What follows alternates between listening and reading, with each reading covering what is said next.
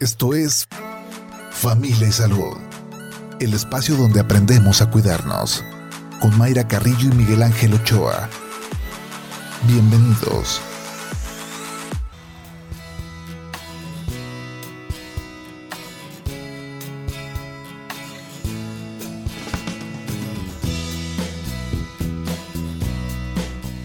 Hola, ¿qué tal? ¿Cómo está? Muy buenos días. Bienvenidos a Familia y Salud. Miércoles, ya mitad de semana, 17 de agosto del 2022.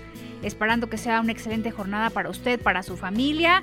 Si está circulando, si nos está escuchando en su automóvil, pues precaución, precaución con esta lluvia que no ha parado esta mañana, de repente más intensa, en algunas zonas más ligera, piso mojado, en algunos eh, lados este, sí se están presentando encharcamientos importantes, pero con mucho cuidado, por favor.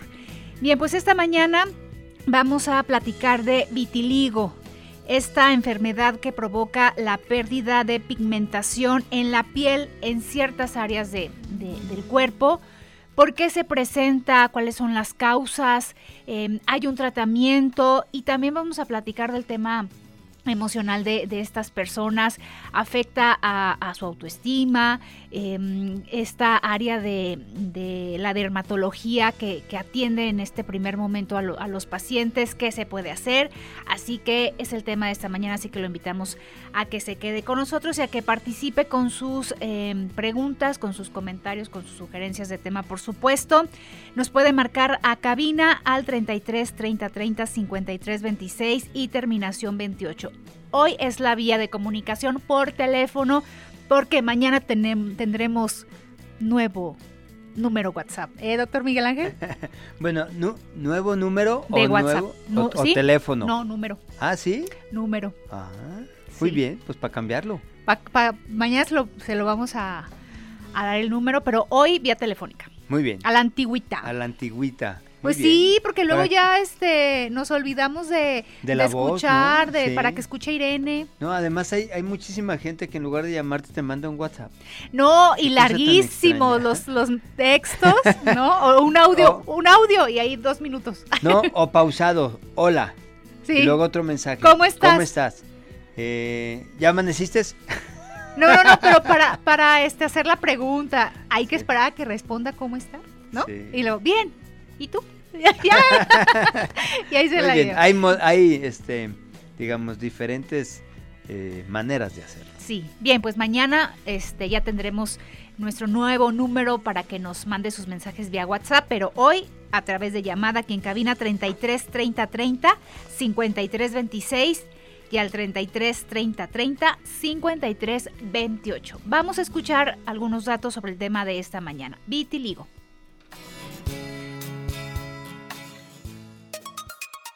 El vitiligo es una enfermedad cutánea que consiste en una pérdida de color en algunas zonas de la piel. Este padecimiento se presenta cuando las células inmunitarias destruyen las células que producen el pigmento de color debido a un problema inmunitario. El vitiligo puede aparecer en cualquier edad y está asociada con otras enfermedades autoinmunes como la enfermedad de Addison, enfermedad de la tiroides, anemia y diabetes. Normalmente el vitiligo afecta la cara, los codos, las rodillas, las manos y los pies. Si crees que tienes este padecimiento, te recomendamos acudir con tu médico para que éste realice las pruebas necesarias para un diagnóstico oportuno. El tratamiento puede incluir fototerapia, láseres para ayudar a repigmentar la piel y medicamentos aplicados a la piel.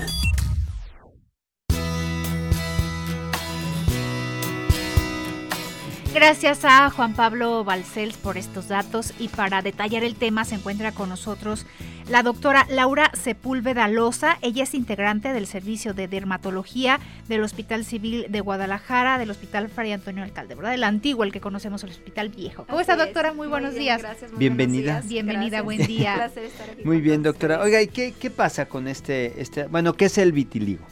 El vitiligo es una enfermedad este, es un trastorno de la pigmentación que es adquirido. De hecho, es la causa muchísimo más común que hay de trastornos de la pigmentación, que es hipopigmentación, es decir, que se quita como el color de la piel. afecta más o menos como un 2% de la población a nivel mundial. Aparentemente es un bajo porcentaje, pero la verdad es que los pacientes sí tienen una afectación psicológica muy, muy importante. ¿Se, ¿Se, puede presentar desde la niñez? ¿O es un tema de cuando ya eres adulto se, se, se puede este, presentar? Lo más común es que se presenten en la edad adulta. adulta. Sin embargo, pueden presentarlo también los niños. Es la, la incidencia es más pequeña, sin embargo, no están exentos ellos también de adquirirla. Uh -huh. No es desde el nacimiento, es decir, el paciente ya tiene unos tres años y la empieza a desarrollar, no nacen con ella, uh -huh. porque es adquirida. ¿Se hereda?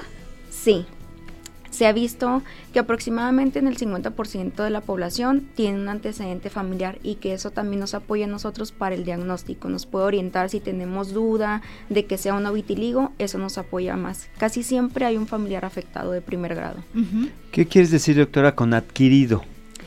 Que no se nace con él. Okay. Conforme va pasando el tiempo, empiezan a desarrollar esas manchas. Uh -huh. Ahora, ¿cuáles son las causas más, este, bueno, ya nos decías, eh, eh, Mayra preguntaba que si era her esa, heredado, uh -huh. pues bueno, esa es una, una, una, una causa, podría ser.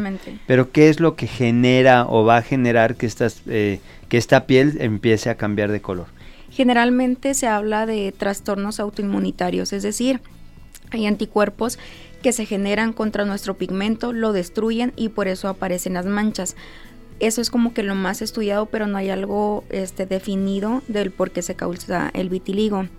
Hay algunas otras cuestiones como este, las alteraciones genéticas, o sea, mutaciones en nuestros genes que pueden llegar a condicionar que también se desarrollen, alteraciones este, neurales, también neurosensoriales, eso también puede llegar a afectar a los pacientes. Okay, no se ha encontrado una causa no. que modifique el sistema inmunológico que va a atacar las células de la pigmentación. Exactamente, es como un desequilibrio en general, pero, o sea, vamos a lo autoinmune. Uh -huh. No hay manera de prevenirlo. No, no. desafortunadamente no, hasta uh -huh. el momento no. Uh -huh. y, y, este tema es más, eh, este padecimiento es más frecuente en hombres o en mujeres afecta por igual. Por igual. Sí, no hay una incidencia más en, por algún género. Ok, y también el, el tema emocional que ahorita lo vamos a eh, abordar, eh, porque somos una sociedad que critica mucho, que juzga Exacto. mucho, que se, este, y a veces sin el conocimiento de, de, un padecimiento se puede llegar a comentarios muy crueles, ¿no? Pues es, claro. ¿no? Sí, sí. Eh, el tema de, de cómo empieza el vitiligo, ¿en algún área específica del cuerpo?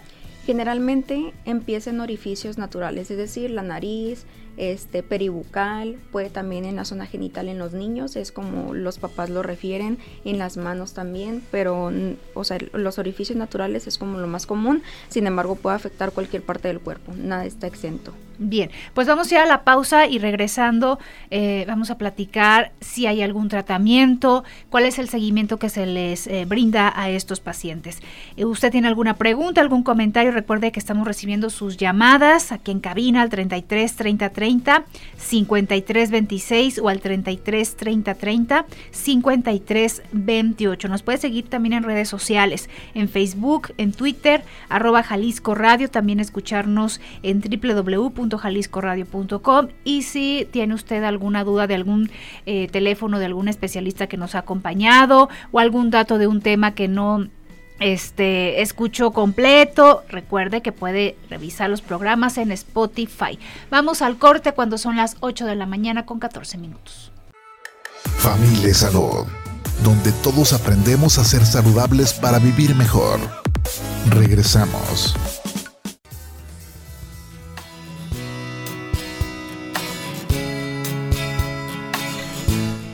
Bien, ya estamos de regreso aquí en Familia y Salud. Este miércoles platicando sobre vitiligo, charlando con la doctora Laura Sepúlveda Loza, integrante del Servicio de Dermatología del Hospital Civil de Guadalajara.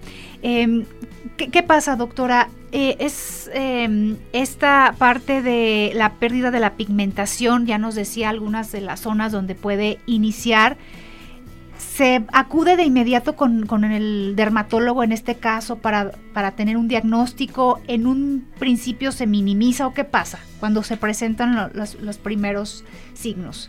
Lo ideal sería que en cuanto tengan la sospecha o, empiecen a tener manifestaciones de manchas en nuestra piel, es acudir inmediatamente para nosotros poder hacer un diagnóstico temprano y oportuno. Esto con la finalidad de que no avance la enfermedad, poderle dar todas las medidas generales al paciente y pues que él también se instruya de la enfermedad para evitar que nos salgan más manchas. O sea, sí marca la diferencia aquí el diagnóstico Sí, por supuesto. Temprano. Precoz, como se dice. Así es, va a evitar que la enfermedad avance. y, y, el tema de, de, de, las manchas que van apareciendo, ¿qué pasa con las personas que tienen tez blanca, los que son morenos? ¿Hay una, hay una diferencia? Eh, ¿Pueden ser irregulares? ¿Cómo es el, el aspecto? Ok, es una mancha, que es una mancha blanca, puede tener bordes irregulares, es como muy difusa, es un blanco lechoso, generalmente pueden aparecer como solamente puntos, como si hubiera salpicado algo o ya una mancha más extensa. Digo afortunadamente en las pacientes de tez blanca se alcanza como a, perder un poquito más por la tonalidad de la piel. A disimular un poquito. Exactamente. Sin embargo, pues en pacientes de tez un poco más oscura sí es muchísimo más evidente por el tono de piel. Entonces es quienes se preocupan más y van porque puede llegar a pasar desapercibido en alguna paciente con un tipo de piel más blanca. Sí, ahora es muy diferente que el albino. Sí, sí, eso es totalmente diferente. Digo, a lo mejor en un inicio nos puede llegar a costar un poquito de más trabajo, pero el albinismo se manifiesta con algunas otras este, afectaciones sistémicas que nos hacen el diagnóstico diferencial. Obviamente para esto tenemos que solicitarle a los pacientes este, estudios de laboratorio, a lo mejor estudios de imagen, dependiendo de nuestra sospecha, pero eso es un muy buen diagnóstico diferencial. Ahora, doctora, este, en medicina pues, están los signos, que un signo sería la mancha, ¿sí? ¿Hay algún síntoma que acompañe como comezón, como eh, sensación de ardor, algún síntoma que acompaña esta despigmentación? No, el vitiligo es asintomático, las manchas no causan ni comezón, ni ardor, absolutamente nada. En algunas ocasiones cuando está empezando el vitiligo, la mancha a lo mejor no aparece completamente blanca, sino rosada. Eso nos habla de que el vitiligo está activo. Entonces es, un como blanco. Una inflamación. Exactamente. Inflamatorio, pues. Exacto, así se ve como rosita. Entonces eso nos habla de que la enfermedad está activa y podemos dar tratamiento y les va muchísimo mejor a los pacientes. Ok. ¿Hay alguna otra afectación de otro órgano o nada más es la piel? Desafortunadamente sí, como tiene una base autoinmune, generalmente los pacientes tienen trastornos de tiroides, es lo más común. Entonces, siempre abordamos al paciente este, con búsqueda de estreñimiento, piel seca, pérdida de cabello, se han adelgazado, se han engordado, algo así para cognitivo de, orientarnos. también, ¿no? En el, como tú estás hablando de un hipotiroidismo. Exactamente. Más que un hiper. Sí, sí, sí, es lo más común, una tiroiditis, ajá. Entonces sí es importante abordar al paciente, anemia también, que es autoinmune, entonces dependiendo de los síntomas que el paciente nos diga, nosotros vamos haciendo el abordaje también. Sí, ahora, este, un aspecto importante, no se, no se pega, o sea, no es contagioso, si estornuda la gente no pasa nada. O sea, bueno, es, es que... Si toco a la persona no pasa nada. eso es importante, ¿no? Ese es un tema súper, súper importante porque de hecho la gente pues obviamente desconoce la enfermedad y hace como un rechazo, ¿no? A la paciente que tiene vitiligo y eso es muy importante que lo sepan, no se contagia, eso no tiene nada que ver, o sea, podemos tocar al paciente, o sea, podemos estar cerca de él y no va a pasar absolutamente nada, o sea, para no tener ese estigma que generalmente se ocurre en la sociedad, ¿no? Sí, o sea, en realidad podremos pensar que entra, digo, no, es, no es así de simple en el sentido de, la aceptación, pero entra dentro de ser güero, amarillito, blanco, rosita, ¿no? O sea, es un cambio en la piel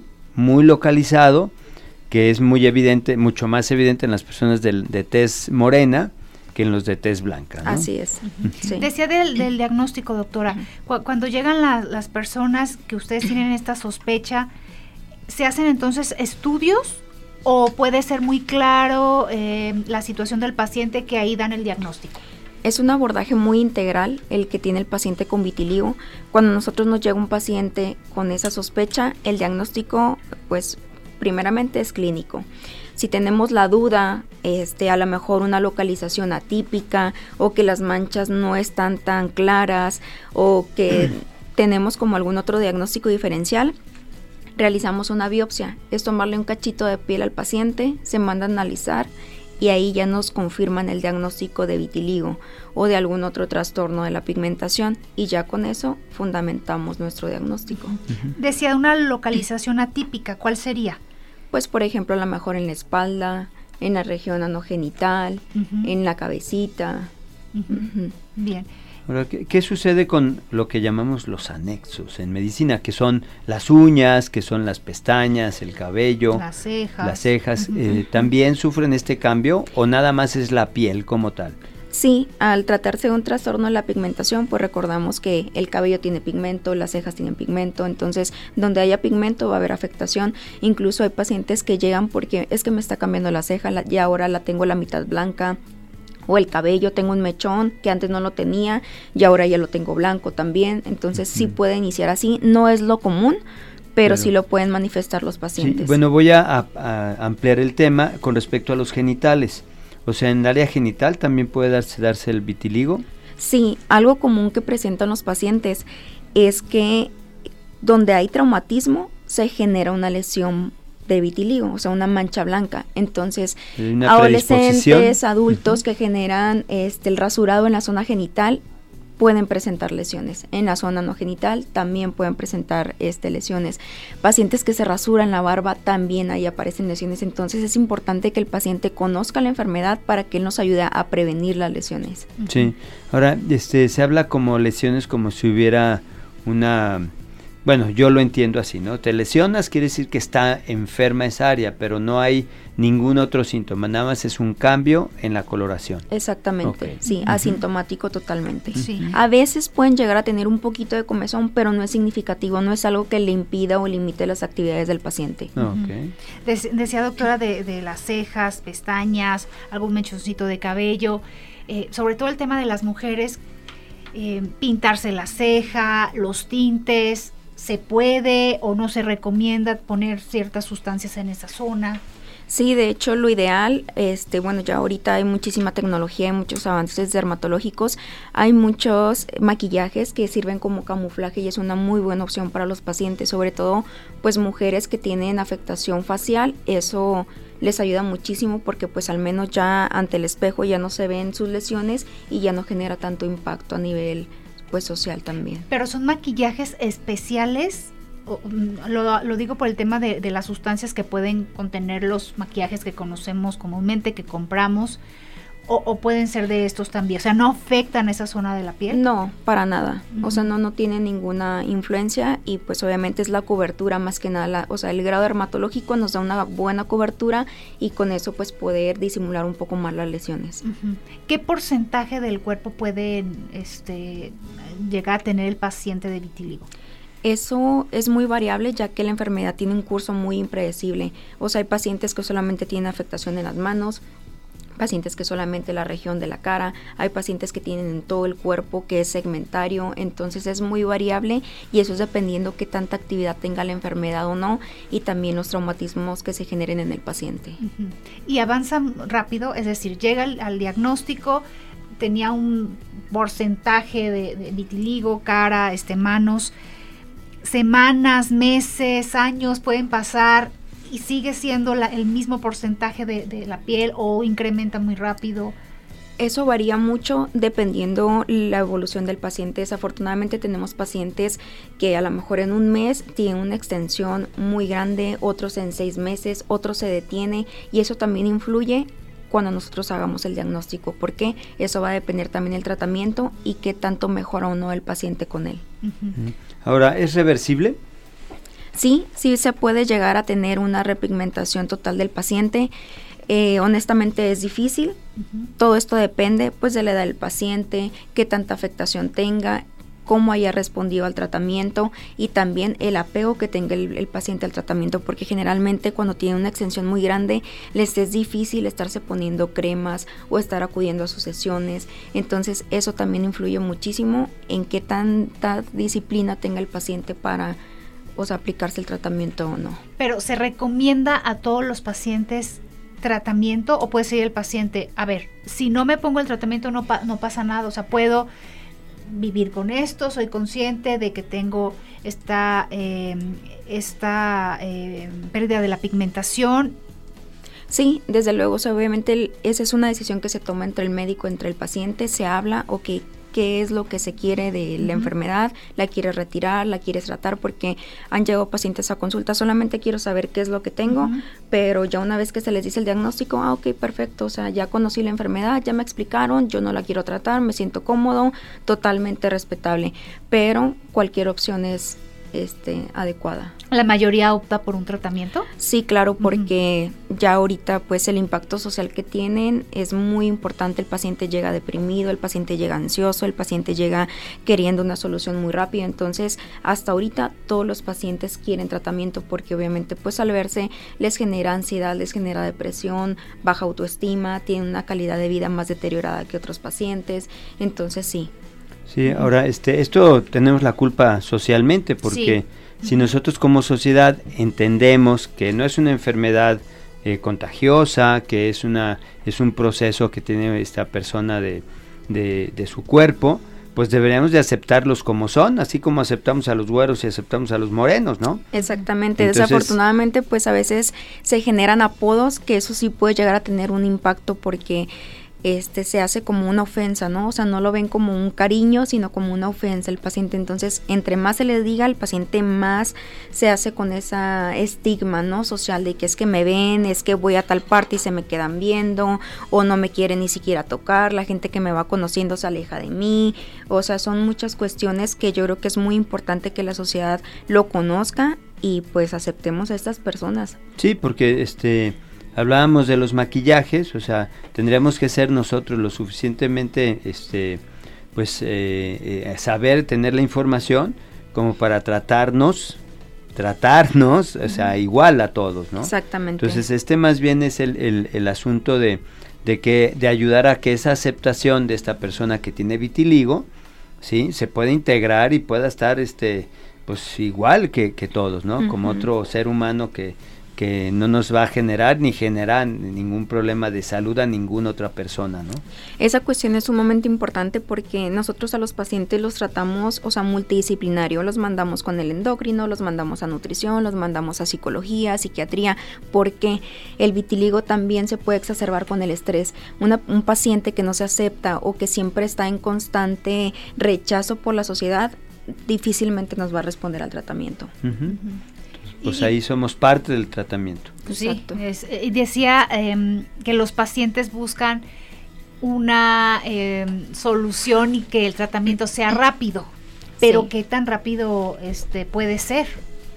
Eso varía mucho dependiendo de la extensión que tenga el paciente, pero si le va bien, hay pacientes que al mes ya están repigmentando o al menos ya se detuvo la progresión del vitiligo. Llegan con nosotros y ya estoy bien, me mejoraron las lesiones, ya no siento que estén tan rosas como antes y eso es una buena señal porque esta enfermedad ya no está activa. Entonces nos da pauta para empezar otro tratamiento, hacer combinaciones o también pues optar por otro. Decía cremas. ¿E-, ¿Es, únicamente ese el tratamiento? ¿Con cremas o hay otras opciones? Sí, tenemos tratamiento tópico con cremas, hay tratamiento sistémico, me refiero a pastillas, eso las toman por un tiempo determinado dependiendo de la evolución que vaya teniendo el paciente. Este está la fototerapia también. Eh, ahí en el civil desafortunadamente no tenemos ese servicio, pero sí hay otras instituciones que lo tienen y les va bien a los pacientes. Láser también. Entonces hay muchas modalidades y eso va a variar de acuerdo a la edad, si el paciente es de aquí o no, para nosotros poderlo tratar, este, para ver cada cuánto lo vamos a estar citando, el apego que el paciente tenga. Hay pacientes que dicen, no, doctora, o sea, a mí no me conviene la crema porque la verdad soy muy desorganizado, yo prefiero estarme tomando. Ah, bueno, también no nada más la extensión, sino qué tanto cumplimiento va a tener el paciente. A mí nada me sirve dejarle una crema que no se va a aplicar si el paciente ya me está diciendo, yo prefiero tomar el tratamiento. Ah, ok, aunque no sea el tratamiento de elección, bueno, vamos mejor a lo que va a tener apego el paciente para que vea una mejoría considerable. Pero es el mismo eh, o sea, funciona igual, porque no sé si hay pacientes, no, mejor las pastillas porque esas me van a hacer eh, más rápido el efecto. La, creencia de la, inyección, ¿no?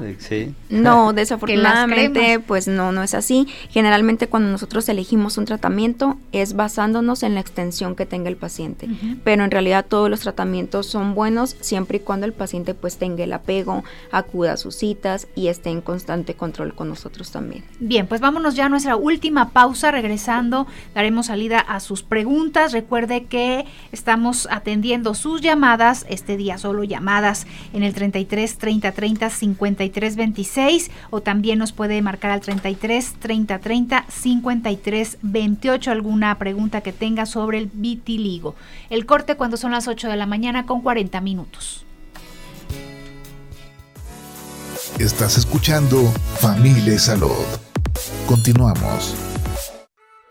Familia Salud, donde todos aprendemos a ser saludables para vivir mejor. Regresamos.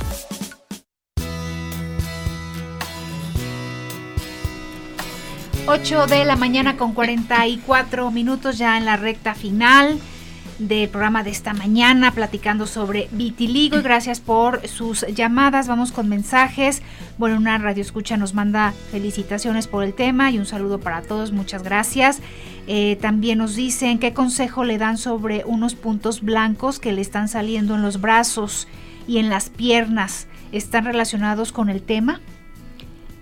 sí pueden llegar a aparecer lesiones en esa zona, sin embargo es importante acudir a consulta porque no todo lo que nos sale de manchas blancas es vitiligo. Hay otros diagnósticos diferenciales, tenemos que ver qué otra afectación hay, pelo, uñas, mucosas, la edad del paciente, comórbidos, entonces sí es importante acudir a consulta para valoración. O sea, ¿qué pudiera ser este, en brazos y en piernas que aparezcan estos eh, puntos blancos? O sea, no, igual no es vitiligo, pero algún otro diagnóstico diferencial, una hipomelanosis gutata, eso generalmente aparece en pacientes ya mayores por exposición solar, son lesiones benignas y aparecen como gotitas en todos los brazos, generalmente es en tez blancas. Entonces, digo, desconozco el paciente, pero sería bueno que acuda a valoración para poder hacer un diagnóstico integral. Sonó muy complicado el nombre del padecimiento, pero no se asuste, igual es algo muy sencillo, ¿verdad? Sí, sí, claro, es una condición benigna. Eh, también podría ser, uh, hay aspectos de,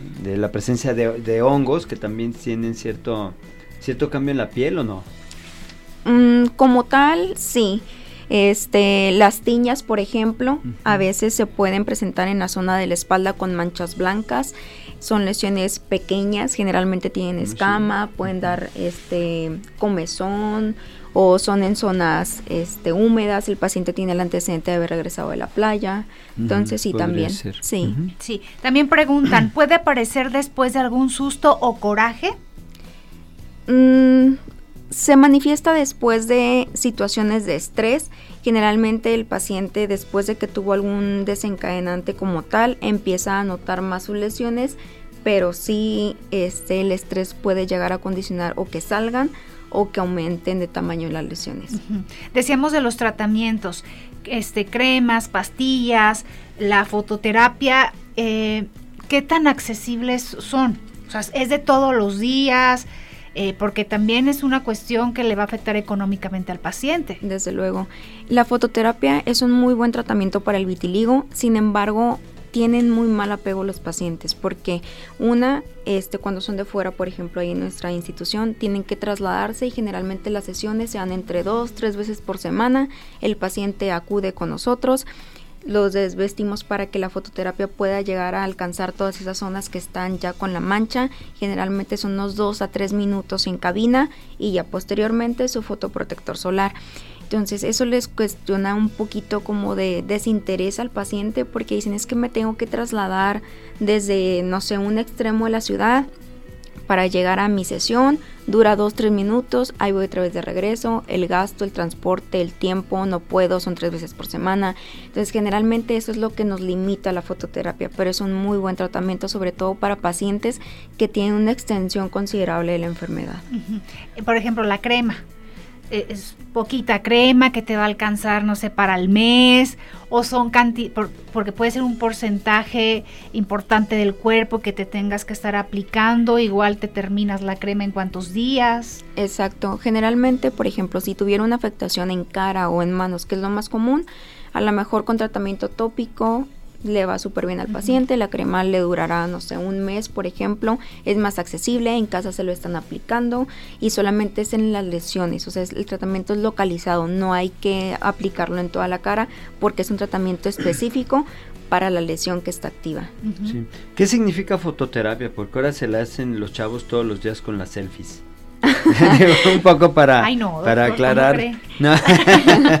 la fototerapia consiste, es una cabina en la cual se emite luz. Podemos utilizar tratamientos tópicos o tomados para que funcione muchísimo mejor la fototerapia. Entonces el paciente se mete este, prácticamente pues en calzoncillos o con brasier, este, con protección ocular para poderle dar esa radiación y que haya una repigmentación. Sí. El tema del sol, eh, qué pasa con los cuidados que, debe tener el, paciente y sobre todo son áreas muy expuestas. Estamos hablando de la cara, bueno, te pueden, te pones este, tal vez cachucha, pero qué pasa con las manos, em, protector solar se aplica, ¿no? ¿Cuáles son los cuidados? Eso es algo muy importante y que siempre hacemos mucho hincapié en los pacientes, porque mientras que nosotros no nos protejamos del sol, la enfermedad va a seguir su curso. Entonces, siempre y casi siempre tenemos la cultura de que es que me pongo el protector cuando voy a la playa y nada más una vez al día. No, el protector va diario y cada cuatro horas, salgamos o no de casa. ¿Por qué? Las radiaciones ultravioleta penetran por las ventanas. Las luces de la computadora, el celular, estas luces emiten una luz visible que también nos mancha. Entonces es súper importante. Una, estarnos cuidando del sol, ya sea con medidas físicas, la gorra la verdad es que no la recomendamos porque casi siempre es más cuestiones estéticas. Por los lados no nos protege absolutamente nada y es una porción muy pequeña la que va a cubrir de frente. Entonces se recomienda sombrero de ala ancha, casi siempre 8 o 10 centímetros para que cubra toda la región del cuello este, mangas, hay ahorita en el mercado muchísimas mangas que traen filtro solar, o sea, la tela está hecha con filtro y están aprobadas por las asociaciones de cancerología. Entonces, son mangas que te cubren hasta la parte del hombro, se colocan para manejar o para salir al sol. Hay este sudaderas también con filtro solar y bueno, el filtro solar como tal, ¿no? O sea, las cremas que tenemos que estar aplicándonos en todas las zonas fotoexpuestas, en el cuello, en el escote, en la cara, los brazos, cada cuatro horas. Aquí en ciudad, en playa es cada dos horas. Sí, y hemos dicho de, lo importante que es el sol. Eh, para el tema de, la vitamina D.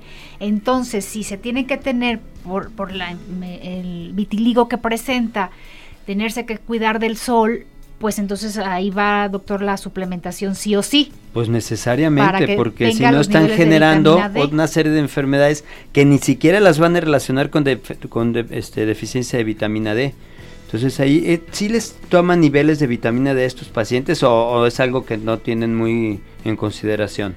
Los niveles de vitamina D no, pero generalmente sí proporcionamos antioxidantes para el paciente porque también se han visto que en estos pacientes les ayuda. Generalmente el, ingrediente activo es el, superóxido dismutasa. Desafortunadamente, eh, a lo mejor hay muchos pacientes que no tienen accesibilidad económica para adquirirlo, pero es un muy buen complemento, es un complemento, eso es muy importante que el paciente lo sepa. O sea, esos eh, productos no le van a quitar el vitiligo, son un, un complemento. exactamente, es un complemento al tratamiento de base para vitiligo. Sí, es que superóxido dismutasa va a mejorar el sistema inmunológico a nivel por la mitocondria. Pero bueno, la vitamina D sí es vital, ¿eh? porque se hace un círculo, vicioso en donde el paciente, pues incluso la vitamina D como protector solar es también está muy bien documentado, nada más que pues sí lo tiene, en general la medicina la tiene muy olvidada la vitamina D, desgraciadamente. Y hay em, un este porcentaje, no sé, de estos pacientes que a la larga presenten cáncer de piel porque no tuvieron los cuidados? Sí, este, por el, simple hecho de no tener, no contar con esa melanina, los rayos del sol penetran muchísimo más las capas de la piel. Entonces es importante que siempre estemos al pendiente de esas lesiones. Aparte, hay un tipo de cáncer de piel que es amelánico. ¿Qué quiere decir esto? Que es una mancha blanca, no tiene nada de pigmento y se puede tratar de un cáncer de piel. Es por eso que siempre a todos los pacientes cuando acuden con nosotros es revisarlos de pies a cabeza y cada lesión para ver que ninguna sea sospechosa o ver cómo va la evolución del paciente. Sí, y es con el especialista, ellos les dirán eh, qué hacer, les darán el diagnóstico, no diga, ah, es que es de la manchita del sol y se me va a quitar, y, no, no minimice, no minimice que es, esto es lo importante. Si eh, quiere ir al Hospital Civil de Guadalajara, mm, ¿en qué área los encuentran? ¿Dónde está? ¿En qué piso? Del, es en el viejo, ¿verdad? Exactamente, es en el Hospital Civil Viejo, en la Torre de Especialidades. Tercer piso es el consultorio de dermatología. Nosotros laboramos de lunes a viernes de 8 a 2 de la tarde. Muy bien, pues muchas gracias, doctora Laura, por habernos acompañado esta mañana y por esta información. Muchas, gracias, doctora. Gracias, Muy amable. Mayra. Doctor. Vámonos, aunque no tengas micro. Ah, es que le trajeron el micro al doctor para que se lo vaya colocando para tele. A mí no me trajeron micro. No le aseguro que hoy voy a salir en tele. Pues no me trajeron micro, doctor. Nada más quieren que salga usted. no, ahí nos vemos, Mayra. Ah, ¿A dónde? Ah, en tele, no te hagas. Vámonos a tele, pues los esperamos en unos minutitos más a través de Jalisco TV en el 17.1, aquí en Radio Mañana Tempranito. Irene, Irene gracias, muchas gracias. Hasta mañana. Hasta mañana, primero Dios. Bye. Esto fue Familia y Salud. El espacio donde aprendemos a cuidarnos. Una producción de Mayra Carrillo y Miguel Ángel Ochoa para Jalisco Radio. Te esperamos en nuestra siguiente emisión, en punto de las 8 de la mañana, aquí en el 96.3 FM, JB Jalisco Radio. Hasta entonces.